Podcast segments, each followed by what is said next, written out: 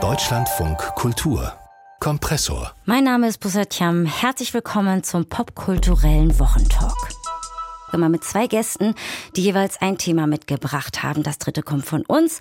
Und da begrüße ich heute Diana Weiß, Professorin für Modejournalismus. Schön, dass du da bist. Hallo. Hallo. Ja, dich treibt äh, der gestrige Staffelauftakt von Germany's Next Topmodel um. Denn magst du ergänzen?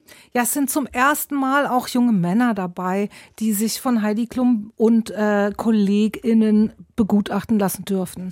Ja, und was das bedeutet und wie Heidi mit den Models umgeht und vor allem auch, wie das Männerbild in 2024 in der Modewelt eventuell auszusehen hat, das besprechen wir dann. Außerdem begrüße ich unseren Kollegen Christoph Reimann, Pop- und Musikjournalist. Wir sprechen über den deutschen Vorentscheid des Eurovision Song Contests heute Abend 22.05 Uhr im ersten.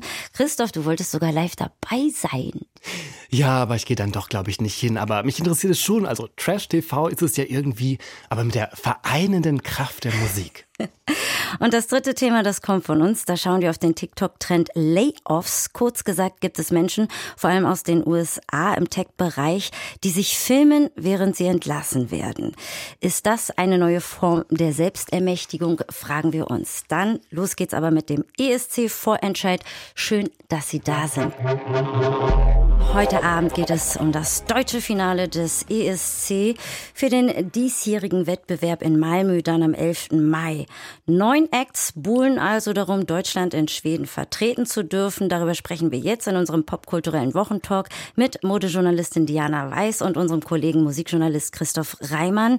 Äh, Christoph, äh, du bist dem Thema Trash TV nicht so ganz abgeneigt. Kannst du uns einmal mitnehmen, was macht äh, für dich der Vorentscheid so sehenswert? Na, ich finde spannend erstmal, dass es, glaube ich, kaum andere Sendungen gibt, die noch so viele Leute vereinen können vor dem Fernseher, wie jetzt der ESC. Heute ist natürlich nur der Vorentscheid. Trotzdem dieses Zelebrieren, auch manchmal von schlechtem Geschmack, das hat ja so einen Camp-Aspekt.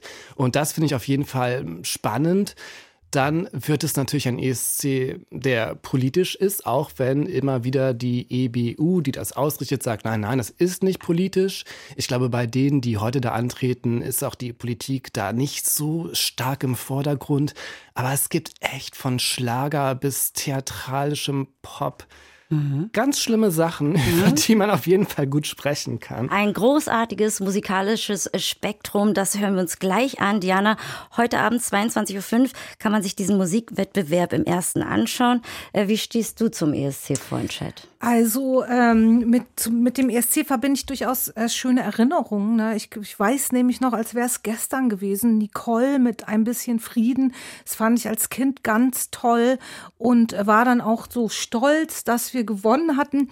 Und groß war dann die Enttäuschung in den Folgejahren, als ich dann gemerkt habe, dass das nicht die Regel ist, sondern im Gegenteil die Ausnahme.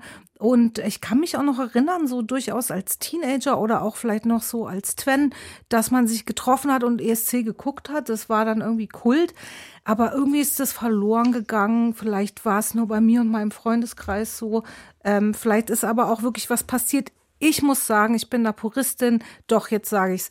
Ähm, ESC hat für mich sehr, sehr stark verloren, als die Regelung abgeschafft wurde, dass man in der Landessprache singen muss. Mhm. Aber wir haben ja eine Kandidatin, die auch als Favoritin gilt, die auf Deutsch singt. Genau. Das ist auch meine Favorite. Und mit der fangen wir jetzt an. Also, das ist Marie Reim, die ja. Tochter von Matthias Reim und Michelle, beide Schlagersänger. Und äh, sie hat vor, unter dem Titel Naiv ins Finale nach Malmö einzuziehen.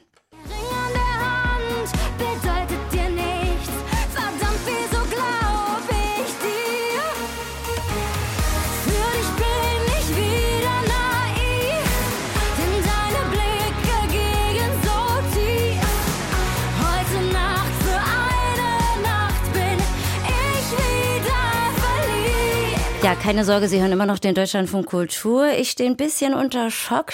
Sie klingt tatsächlich nach ihrer Mutter Michelle. Und ja, du Christoph, du feierst das Lied. Naja, wenn sie nach ihrer Mutter klingt, ist ja super, denn wir wissen ja, 2001 hat uns Michelle auch schon vertreten beim ESC mit dem Song Wer Liebe lebt.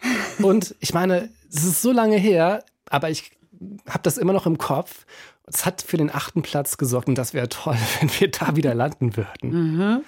Ja, ich finde, sie hat auch ein bisschen was in, von ihrer Stimmfarbe, was mich an Helene Fischer erinnert. Vielleicht ist es aber auch einfach nur, weil es diesen Schlager-Dance-Aspekt hat. Äh, Diana in ihrem Video präsentiert äh, sich Marie Reim ja in so roten, schwarzen Latex, du als Modejournalistin. Ähm, was fällt dir dazu ein? Ja, also ich finde dieses Produkt, muss man sagen, Marie äh, Reim, weil sie ist ja äh, jetzt einerseits ne, so ein äh, Produkt auf dem Musikmarkt und auch das Produkt von zwei doch berühmten, auch durchaus tragischen Figuren so in der deutschen Schlagergeschichte, wie ich finde. Ähm, ich finde es ein bisschen so eine verschenkte Chance, weil sie ist ja doch eine junge Frau, sie bringt so einiges mit. 23 ne, Diese ne? Geschichte, sie klingt wie ihre Mutter. Ich finde, sie sieht Michelle auch tatsächlich total ähnlich. Aber alleine schon der Song, hat man jetzt gerade gehört, allein dieser Textausschnitt, das ist doch für eine 40-jährige Frau geschrieben, dieser Text. Ja, aber wenn ich zusammenfassen darf, es ist ja so eine Art Booty-Call, ne? Also ein Typ liked da Stories in Social Media, dann überlegt sie, naja, soll ich ihn vielleicht doch treffen? Dann geht sie zu ihm und es ist eine Geschichte der Red Flags eigentlich, ja. die dieser Typ hat. Denn er hat ja natürlich eine Frau, Vanessa, das steht auch auf seinem Hals, das ist ein Tattoo, aber trotzdem Marie lässt sich auf ihn ein. Naiv. Für ihn ist sie naiv. Das ist doch ein modernes Drama. Ja, okay, stimmt schon. Ich dachte so, der Ehering bedeutet der nichts, ist so ein bisschen altbacken. Jetzt aber, wenn du sagst mit dem Halstattoo und Social Media, dann ist es natürlich wieder total modern. Ich lasse mich da gerne eines Besseren belehren. Also ihr Look ist schon auch modern, muss man sagen. Sie hat im Video so Balenciaga, vielleicht weiß ich nicht, ob das echte sind oder so angelehnt, so, so Art äh, Strumpfhosen an, wo so Stiefel unten dran sind, so ganz spitze und dann so hat sie so Leder und Lack und eben so, es gibt so zwei Looks, einmal in schwarz, einmal in rot, die dann so korrespondierend auch in so unterschiedlichen Environments gedreht sind. Dann hat sie sehr viel blonde Haare, sehr viel glänzende Lippe. Also es ist so sehr, sehr offensiv, oft sexy gemacht und äh, daran ist natürlich nichts falsch, aber die Art, wie das halt dargestellt wird, finde ich halt auch wiederum sehr konventionell, hat man schon sehr oft gesehen. Mhm. Ich wüsste jetzt nicht, was sie optisch irgendwie unterscheidet von irgendwie 20.000 anderen Girls, die halt hm sie so ähnlich naja, auftreten. Sie ist irgendwie vom Look her ist sie so ein bisschen Helene Fischer und Shirin David in einer Person. Ah. Und wir alle erinnern uns ja sehr gerne an den Auftritt bei Wetten das von den beiden mit diesem schlimmen, schlimmen Duett. Und ich glaube, sie will halt auch an ihre Mutter erinnern, denn heute Abend angeblich trägt sie ein rotes Rüschenkleid ihrer Mutter, das Michelle 2010 getragen hat im Fernsehen in einer Show von Florian Silbereisen, der auch heute Abend hat der NDR, das das ja veranstaltet, auch wieder da sein wird aus keinem bestimmten Grund, glaube ich. Also ihr macht tatsächlich gerade ein bisschen Appetit auf die Sendung. Ich finde das ist sehr spannend. Ähm, wir kommen mal zum zweiten Künstler und zwar unter dem begnadeten, vielschichtigen Titel Forever Strong tritt Max Mutzke auf. Dürfte einer der bekanntesten unter den TeilnehmerInnen sein, war schon mal dabei und hatte seinen Durchbruch bei einer Castingshow von Stefan Raab. Hier mal ein Ausschnitt. Will I ever find a peace of mind and finally take a seat?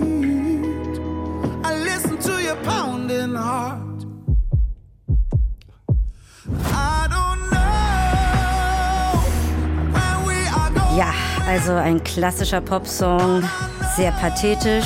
Christoph, deine Meinung? Ich glaube, das ist das, was man so eine Gremiumentscheidung nennt wo am Ende alle Ecken und Kanten fallen, weil so viele Leute was dazu gesagt haben. Und so ist es ja auch. Also diese Leute werden auf verschiedene Weise gescoutet oder sie durften sich selber bewerben. Aber dann gibt es alle möglichen Juries, alle können was dazu sagen zu dieser Auswahl, die heute Abend auftritt. Und dann ist es ja heute Abend selbst auch noch so, dass es eine internationale Jury gibt, die darüber entscheidet. Und wir ZuschauerInnen können auch mitentscheiden. Aber ich glaube einfach, wenn so viele Leute sich einmischen, kommt mhm. am Ende das dabei raus. Am spannendsten ist halt noch diese schiefgetragene ja, dieser schiefgetragene Hut. Hm. Und ich würde gerne noch auf einen Künstler zu sprechen kommen, von dem du sagst, Christoph, er sei der absolute Favorit. Rück mit Oh Boy. Heartbeat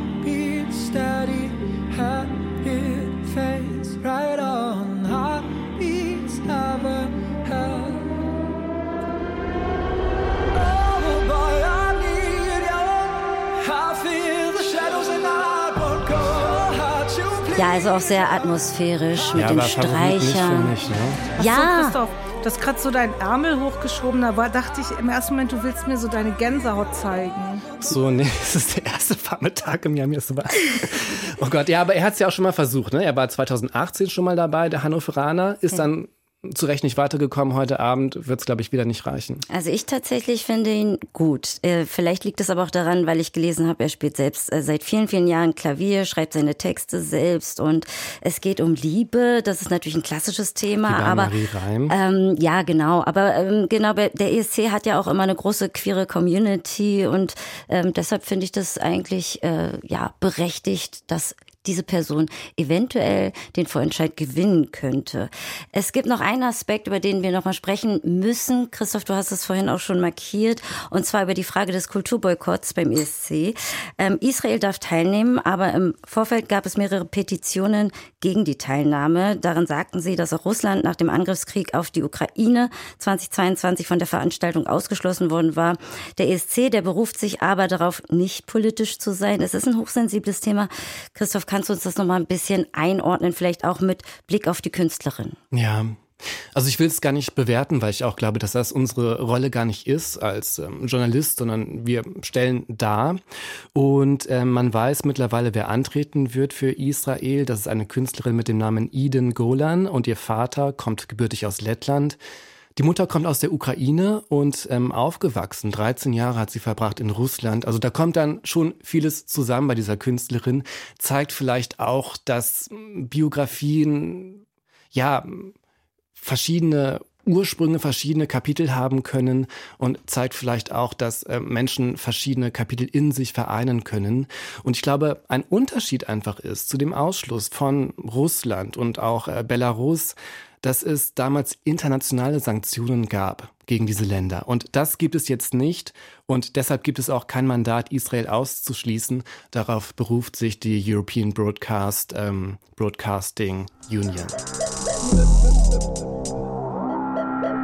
Ist das jetzt eine neue Sensation, nachdem Heidi Klum ja auch in der vergangenen Staffel sich schon für das große Thema Diversität geöffnet hat, Diana? Na, es wird jedenfalls so verkauft. Ne? Also es wird sehr, sehr groß angekündigt und es gibt dann auch zum ersten Mal eben zwei Gewinner, also eine Gewinnerin, ein Gewinner und äh, die, die sind ja dann immer auf dem äh, Cover von der Harper's Bazaar. Es wird dann zwei Cover geben und der junge Mann, der dann gewinnt, wird dann auch der erste Mann ever sein, der auf dem Cover der deutschen Harper's Bazaar abgebildet ist. Und das wird sozusagen als sehr, sehr große, als, als Fortschritt wurde das angekündigt. Ähm, ja, und äh, klar, du hast gerade gesagt, es gab so diese Öffnung in Richtung Diversität halt schon in den letzten Staffeln. Es ist ja eh so ein sehr großer Trend, allgemein gesellschaftlich. Eigentlich betrifft es ja alle Branchen, in der Mode natürlich besonders. Also so im Casting von jetzt großen Brands oder Fashion Weeks oder so sieht man das ja auch schon seit Jahren. Und äh, deswegen dann auch Heidi Klum hat sich dem auch geöffnet, hatte ja äh, bei der letzten Staffel irgendwie so eine große Rechtfertigungsrede am Anfang gehalten ähm, und es gab ja auch schon einiges, also es gab ja schon eine Plus-Size-Gewinnerin, es gab schon eine äh, äh, Transgender-Gewinnerin äh, und jetzt eben Männer, was vielleicht gar nicht so spektakulär erstmal ist, aber äh, vielleicht steht sie auch auf dem maskulinistischen Standpunkt, dass Cis-Männer eigentlich die einzig letzte wirklich benachteiligte Gruppe noch sind. Aber geht es da in dieser Staffel um nur Cis-Männer? Denn wir können mal reinhören, äh, welche Models sich da präsentieren. Und ich meine, auch da ist das ähm, Spektrum durchaus divers. Ich bin auch ähm, als Drag aktiv, also ich bin Drag Queen. Enrico! Ja, äh, ich bin Profitänzer, 16 Jahre lang. Oh, okay, jetzt will ich aber einen Dance-Off haben hier, ihr zwei. Wenn ihr mir ich ähm, wollte halt einfach zu Germany's Next Topmodel, um mich zu zeigen, um zu sagen, hey, feminine Jungs sind auch genauso super wie alle anderen auch. Also so präsentieren sich die Männer in der aktuellen Staffel. Vielleicht auch nochmal mit Blick der kleinen Rückschau, wie Männermodels vor, weiß ich nicht, 30 Jahren, 20 Jahren verstanden mhm. wurde. Eher muskulös. Wie würdest du das Ganze beschreiben? Ja, also Männermodels äh, kennt man ja immer gar nicht so viele. Ich glaube, Markus Schenkenberg ist so der Einzige, der einem vielleicht einfällt, so als Household Name. Und so hat man sich die dann auch lange vorgestellt, hat sehr durchtrainiert, so mit Sixpack, muskulös, auch sehr, ähm, ja, maskulines Gesicht, so sehr kantige Kinnpartie, Ähm, traditionell waren die männlichen Models auch immer schon älter, also die konnten auch so bis 40 oder Anfang 40 arbeiten und so. Das war halt so ein ähm, äh, einfach ja sehr männliches, erwachsenes äh, Bild eines starken Mannes, was da verkauft wurde. Es hat sich aber auch schon ziemlich geändert so in den letzten Jahren, äh, dass es eben auch äh, jetzt überwiegend sehr, sehr junge Männer sind, teilweise halt Teenager und die eben auch zunehmend so wie bei den Frauen halt auch sehr, sehr schmal sind, also sehr groß und, und schmal und eben auch, ja, durchaus eben ganz junge, auch weiche Gesichtszüge haben. Und ich glaube, das erkennt man jetzt auch bei den Kandidaten, die sich jetzt hier ähm, bei Germany's Next Top Model äh, zur Auswahl stellen. Mhm. Christoph, wie ordnest du das ein? Nach 18 Staffeln dürfen jetzt also auch Männer ran, dürfen mitmachen. Entsteht dadurch mhm. vielleicht auch eine andere ja, Dramaturgie? Na, ich glaube einfach nach ähm, 18 Staffeln, also jetzt diese 19., man hat einfach die Mechanismen schon drauf einigermaßen. Ne? Man weiß es manchmal darauf aus, dass man äh, Menschen in Stresssituationen sieht oder die haben irgendwelche Challenges, die vielleicht mit dem eigentlichen Modelleben gar nichts zu tun haben. Und man weiß eben auch, dass ähm, Heidi Klum, wie sie reagiert auf ihre Models. Und das kann schon anders werden, wenn das jetzt Männer sind. Also da kann man schon gespannt sein, auch was vielleicht das Drama angeht. Wobei ich sagen muss, bei dem, was ich jetzt gesehen habe bisher, unterscheiden sich die männlichen äh, Modelanwärter nicht so sehr von den weiblichen. Ich glaube, es war an der Zeit, was anders zu machen. Ich glaube aber auch, ähm, es war deshalb an der Zeit, was anders zu machen, nicht nur, weil man das jetzt schon gewöhnt ist seit so vielen Jahren, sondern weil eben auch zum Beispiel die TikTok-Öffentlichkeit eine ganz andere ist. Da begegnen mir auch immer irgendwelche Videos, äh, wo dann irgendwelche Male-Models erklären, was sie so am Tag essen und es hat nichts mit dem zu tun, was ich am Tag esse. Und ähm, ich glaube einfach, da gibt es halt auch so ein, so ein anderes gieren vielleicht nach Aufmerksamkeit, aber auch das, was Diana sagt, sich selbst zu einem Household Name zu machen, was vorher lange Jahre nicht für Männer unbedingt so möglich war. Mhm. Das ist auch, glaube ich, noch ein interessanter Aspekt, Diana, dass ja vor allem aber auch äh, viele Frauen im Netz als Influencerin aufgetreten sind, damit ihr Geld verdient haben. Jetzt ist es sozusagen auch ein neues Feld, äh, was die Männer mit in ihre Strategien eventuell einbauen, als sogenannten Gender Pay Gap, aber in umgekehrter Form. Genau. Also das Model-Business wie auch das Influencer-Business, was sich ja auch zunehmend miteinander verschränkt, ne, weil es ja immer viel miteinander zu tun hat. Das werden ja jetzt auch, wenn man jetzt Models bucht für eine Kampagne, guckt man ja auch schon drauf, wie viel Follower die haben. Es wird ja von denen erwartet, dass die so einen Mehrwert noch schaffen auf Social Media. Also geht es dann längst schon auch um andere äh, Daten sozusagen, die da noch eine Rolle spielen. Und das sind beides eben Geschäftsmodelle, äh, wo junge Frauen wirklich den Markt dominieren und auch am meisten Geld verdienen verdienen, am meisten Sichtbarkeit haben. Äh, und diese, diese Strategie der Femininität, was jetzt auch in dem Einspieler der eine junge Mann gesagt hat, ne, feminine Jungs sind auch toll. Ja, natürlich sind auch toll, aber Femininität, das ist ja auch so eine alte ähm, Interpretation des Feminismus. Ne? Äh, Femininität ist eine Strategie, um sozusagen äh, Erfolg zu haben in einer patriarchal geprägten Gesellschaft. Und dass eben diese Strategien zunehmend auch von jungen Männern für sich genutzt werden, weil das eben Dinge sind, die halt in der Netzwelt und halt auch im Fashion-Business gut funktionieren. Ähm, mit Blick auf das Thema Feminismus interessiert mich aber auch noch mal, wenn es um die Dynamik ähm, der Sendung geht. Da werden ja oftmals äh, Frauen dazu angehalten, beziehungsweise die Kamera zoomt in die Streits der Frauen rein. Das hat natürlich auch alles seinen Hintergrund, dass sie teilweise zusammengefercht in den Villen wenig Privatsphäre haben, die Nerven deshalb dementsprechend blank liegen und dadurch werden diese spektakulären Szenen kreiert. Aber es geht oft um, das ist finde ich doch eher eher misogyner Blick. Frauen streiten sich. Mhm. Was passiert äh, mit den Männern? Na, das wird sich jetzt zeigen. Wird sich ne? zeigen. Ich kann mir schon vorstellen, dass da auch ordentlich Drama in den Boys steckt.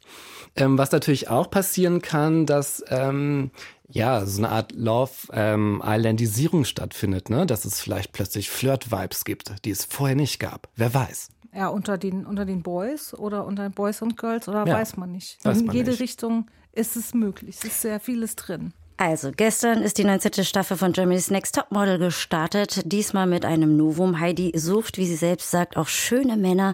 Und darüber sprach ich in unserem popkulturellen Wochentalk mit Diana Weiß, Modeprofessorin und unserem Kollegen Popjournalist Christoph Reimann. Sich bei seiner eigenen Kündigung filmen. Darüber sprechen wir jetzt in unserem popkulturellen Wochentalk hier im Deutschlandfunk Kultur mit meinen beiden Gästen Diana Weiß, Modejournalistin, sowie unserem Kollegen Christoph Reimer, Pop- und Musikjournalist. Worum geht's genau? Millionen von Menschen haben in den sozialen Medien gesehen, wie Tech-Mitarbeiterin Brittany Peach in einem Video, das sie selbst gepostet hat, entlassen wurde. Neun Minuten lang auf TikTok mit der Bildunterschrift, wenn du weißt, dass du entlassen wirst, filmst du es. I won't be able to add any kind of specifics on numbers or. Wait, yeah, no. Can you explain for me why Brittany Peach is getting let go? The I won't be able to go into specifics for numbers. Wait, why though? I just started. I've been working extremely hard. Just because I haven't closed anything that has nothing to do with my performance on a three month ramp with just one month with two major holidays in the middle I don't think that has anything to do with why I should be let go, if that makes sense. So I really need an answer and an explanation as to why Brittany Peach is getting let go.